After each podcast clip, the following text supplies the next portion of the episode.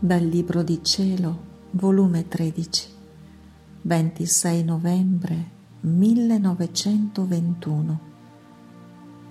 Accentramento dello scopo della creazione, redenzione e glorificazione.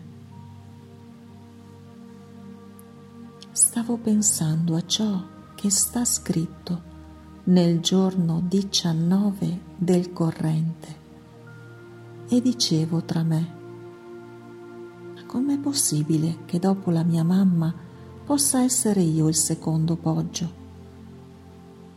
Ed il mio dolce Gesù, attirandomi a sé dentro una luce immensa, mi ha detto, Figlia mia, perché ne dubiti? Qual è la cagione?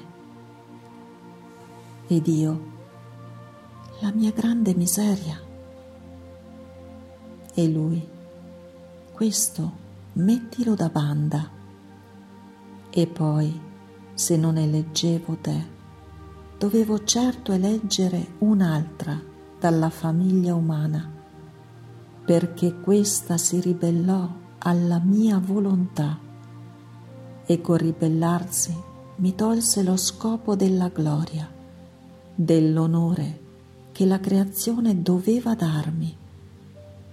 Quindi un'altra della stessa umana famiglia, con l'avere un continuo connesso col mio volere, col vivere più con la mia volontà che con la sua, abbracciando tutto nel mio volere, doveva elevarsi su tutto per deporre ai piedi del mio trono la gloria, l'onore, l'amore che tutti gli altri non mi hanno dato.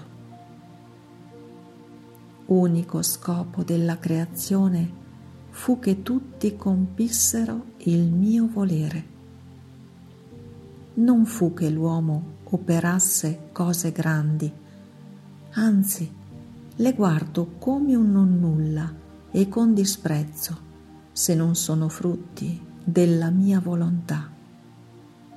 E perciò molte opere nel più bello vanno a sfascio, perché la vita della mia volontà non c'era dentro.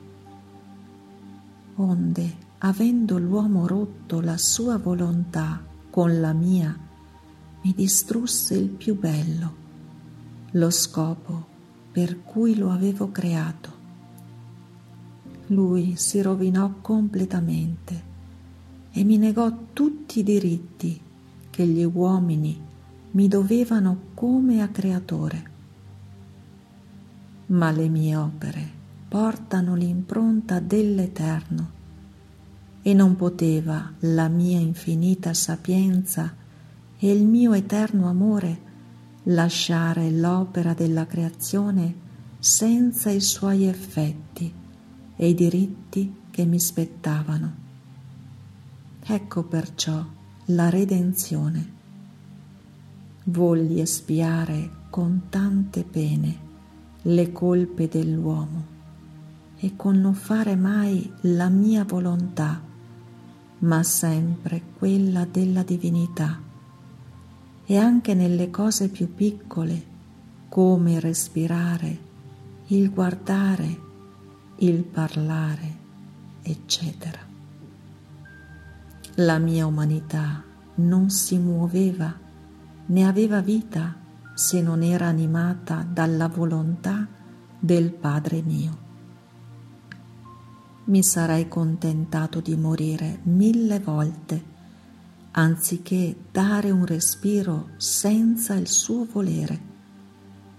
Con ciò rannodai di nuovo la volontà umana con la divina e nella mia sola persona, essendo anch'io vero uomo e vero Dio, ridavo al Padre mio tutta la gloria e i diritti che gli convenivano.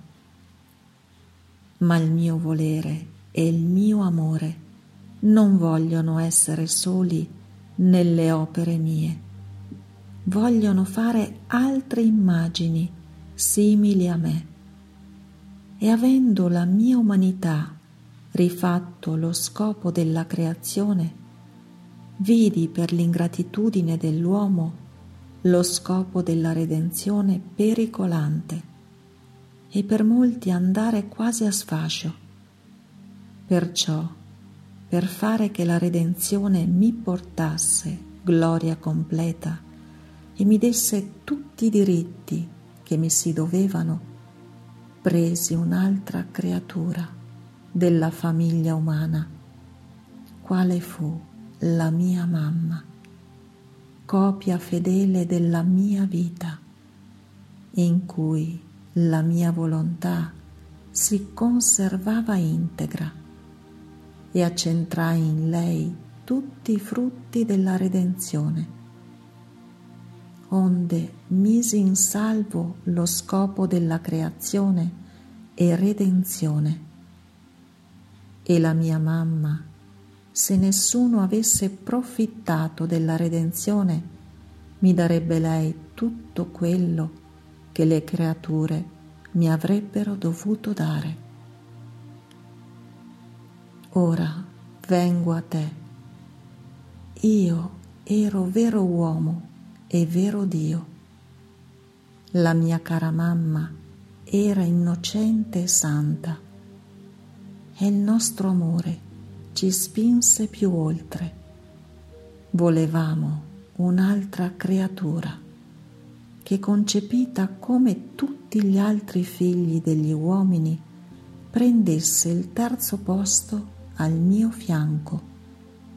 Non ero contento che io solo e la mia mamma fossimo integri con la volontà divina. Volevamo gli altri figli che a nome di tutti, vivendo in pieno accordo con la nostra volontà, ci desse gloria e amore divino per tutti. Quindi chiamai te fino ab eterno, quando nulla esisteva ancora quaggiù.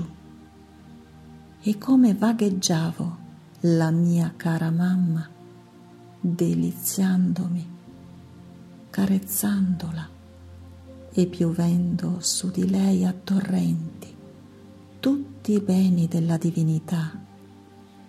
Così vagheggiavo te, ti carezzavo e i torrenti che piovevano sulla mia mamma inondavano te per quanto ne eri capace di contenere. E ti preparavano, ti prevenivano e abbellendoti ti davano la grazia che la mia volontà fosse integra in te e che non la tua, ma la mia, animasse anche i tuoi più piccoli atti. In ogni tuo atto scorreva la mia vita, il mio volere e tutto il mio amore. Che contento, quante gioie non provavo Ecco perché ti chiamo secondo poggio, dopo la mia mamma. Non su di te mi poggiavo, perché tu eri nulla e non potevo poggiarmi, ma sulla mia volontà che tu dovevi contenere. La mia volontà è vita e chi la possiede possiede la vita e può sostenere l'autore della stessa vita. Onde, siccome in me accentrai lo scopo della creazione, nella mia mamma accentrai i frutti della redenzione. Così in te accentrai lo scopo della gloria come se in tutti fosse integro il mio volere, da cui verrà il drappello delle altre creature. Non passeranno le generazioni se non ottengo l'intento. Onde io, stupita, ho detto, Amore mio, ma possibile che la tua volontà stia integra in me e che in tutta la mia vita non ci sia stata nessuna rottura tra la tua e la mia volontà? Mi sembra che mi burli.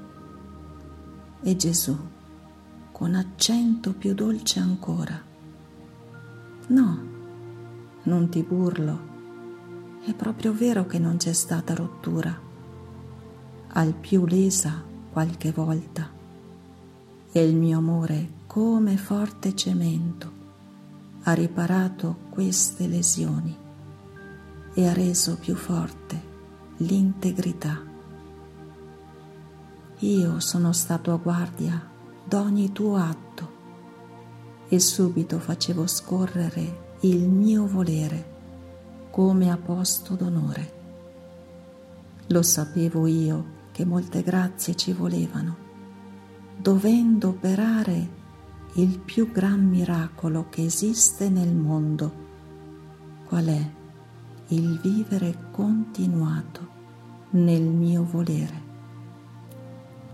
L'anima deve assorbire tutto un Dio nel suo atto per ridarlo di nuovo integro come lo ha assorbito e poi assorbirlo di nuovo. Perciò oltrepassa lo stesso miracolo dell'Eucarestia, nella quale gli accidenti non hanno ragione né volontà né desideri che possano opporsi alla mia vita sacramentale, sicché niente ci mette l'ostia, tutto l'operato è mio, se lo voglio lo faccio. Invece, per far succedere il miracolo di vivere nel mio volere, devo piegare una ragione, una volontà umana un desiderio, un amore puramente libero.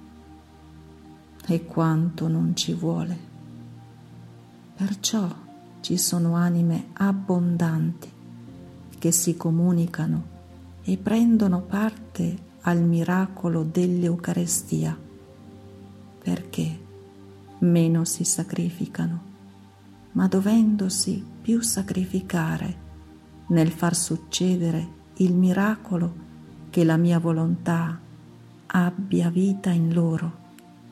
Pochissime sono quelle che si dispongono.